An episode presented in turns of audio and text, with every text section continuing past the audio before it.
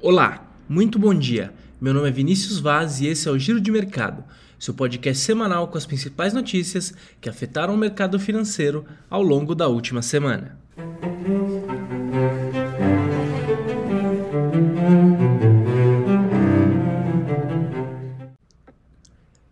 E a semana encurtada pelo feriado de Páscoa terminou com os mercados internacionais operando sem direção definida, repercutindo dados mais fracos de emprego na economia americana.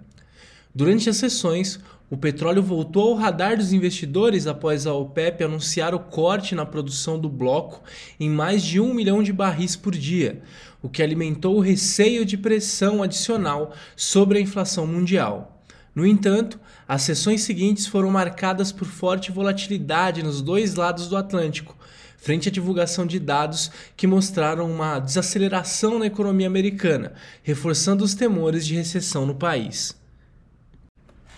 Nos Estados Unidos, as tensões foram voltadas para uma agenda de importantes indicadores macro, que se iniciou pela divulgação dos PMIs industriais e de serviços, ambos registrando queda abaixo do esperado pelo mercado.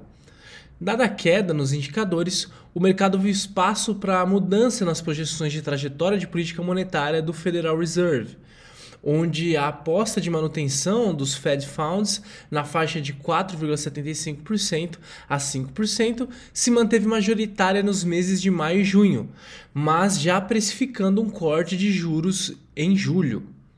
O enfraquecimento nos dados econômicos e a perspectiva de política monetária mais branda pelo Banco Central americano corroboraram para o recuo dos rendimentos das Treasuries, com destaque para o de 10 anos, próximo à mínima de 6 meses. Ainda na agenda de indicadores, o feriado da última sexta-feira, dia 7, foi marcado pela divulgação do payroll, que teve repercutindo no desempenho dos ativos na próxima segunda-feira, dia 10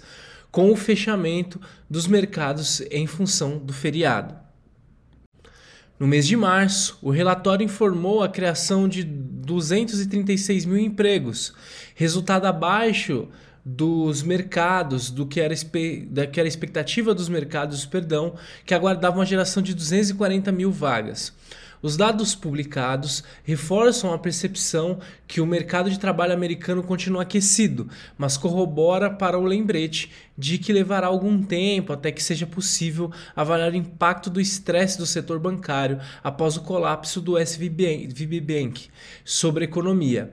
Com a diminuição de empregos em março, a percepção de que o Fed possa justificar o novo aumento de juros em maio é reforçada, onde as autoridades de política monetária sugeriram que queriam vê-lo para evitar um aperto monetário adicional, o que apoiaria o cenário de um aumento de 25 pontos na próxima reunião. Por fim, apesar dos índices em New York não terem refletido ainda os dados de emprego do payroll, a semana se encerrou com os mercados ansiosos em relação ao rumo da economia americana, após os dados divulgados reforçarem que esteja em curso uma recessão decorrente do forte ajuste monetário do Federal Reserve.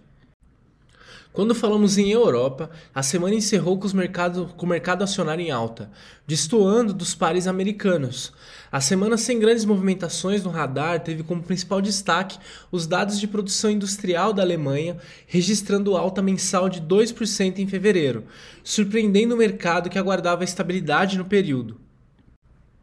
A recuperação da indústria alemã no primeiro bimestre sugere que a maior economia europeia provavelmente evitou uma recessão técnica durante o inverno. O alívio da Alemanha ajuda a desviar a atenção dos investidores europeus dos indicadores fracos do mercado de trabalho e de serviços nos Estados Unidos, que reforçam temores de uma possível recessão da economia americana. A semana abreviada pelo feriado teve como fator principal a ausência de notícias dos bancos europeus frente às recentes crises nas zonas do euro, impulsionadas pelo Credit Suisse e Deutsche Bank. Em meio a indicadores positivos, a percepção do mercado é que os dados encorajam o BCE a continuar a elevar os juros nas próximas reuniões de maio e junho. Por fim, as falas de dirigentes do BCE voltaram ao radar de investidores, afirmando que a decisão de juros de maio depende de fatores ligados à inflação, sem se comprometer anteriormente com o desfecho da reunião. O aperto monetário tende a ser negativo para os mercados acionários, que seguem em compasso de espera frente à condução dos juros europeus.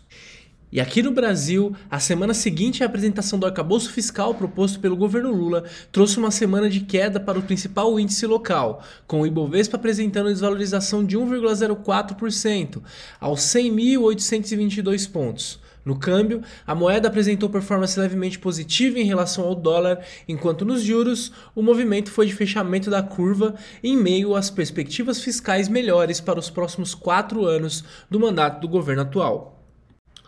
No começo da semana, tivemos a divulgação do relatório Focus, com o boletim mostrando uma deterioração nas expectativas de inflação para o ano corrente, com o IPCA saindo de 5,93% ao ano para 5,96%. Contudo, para os anos de 2024, 2025 e 2026, as expectativas se mantiveram estáveis em relação ao último boletim, o que pode ser visto como viés positivo, após várias semanas indicando uma deterioração nas expectativas. O PIB sofreu uma revisão levemente altista nas projeções para os próximos três anos, acompanhando uma melhora da percepção para a economia brasileira. Ainda no contexto econômico, tivemos a divulgação do IPC, inflação medida pela FIP no mês de março, que mostrou uma variação de 0,39% no período, abaixo das expectativas de inflação, que indicavam uma oscilação de 0,47% para esse indicador. Ao longo da semana, o destaque ficou com a cena política mais uma vez, com os investidores avaliando as medidas que o governo irá adotar para conseguir chegar ao nível de superávit primário anunciado na semana passada, como meta para o novo arcabouço fiscal. Dentre as propostas apresentadas, o ministro da Fazenda, Fernando Haddad, deu grande destaque para a eliminação das subvenções para custeio de grandes empresas que geram superlucros. De acordo com o ministro, cerca de 400 a 500 empresas possuem lucros bilionários no Brasil e recebem subvenções para investimentos, o que, na visão dele, acaba sendo contraditório. Além dessa medida, o ministro avalia taxar as empresas que atuam no mercado de apostas online, assim como as importações de pequenos valores, alvo principal das empresas de e-commerce chinesas. Essas medidas, somadas com uma possível tributação de fundos exclusivos, poderiam gerar algo em torno de 100 a 150 bilhões de arrecadação adicional, o que seria suficiente para gerar o superávit estimado. Com isso, o ambiente para a bolsa durante a semana ficou negativo, com a percepção de que a conta será paga principalmente pelas empresas listadas em bolsa, com o aumento da tributação e, consequentemente, redução do lucro das empresas. Somada a isso, as declarações recentes do ministro de Minas e Energia de que a metodologia de preços da Petrobras seria alterada também trouxe volatilidade para o mercado, visto como mais uma possível medida que gera uma redução de lucros para a companhia e o índice como um todo.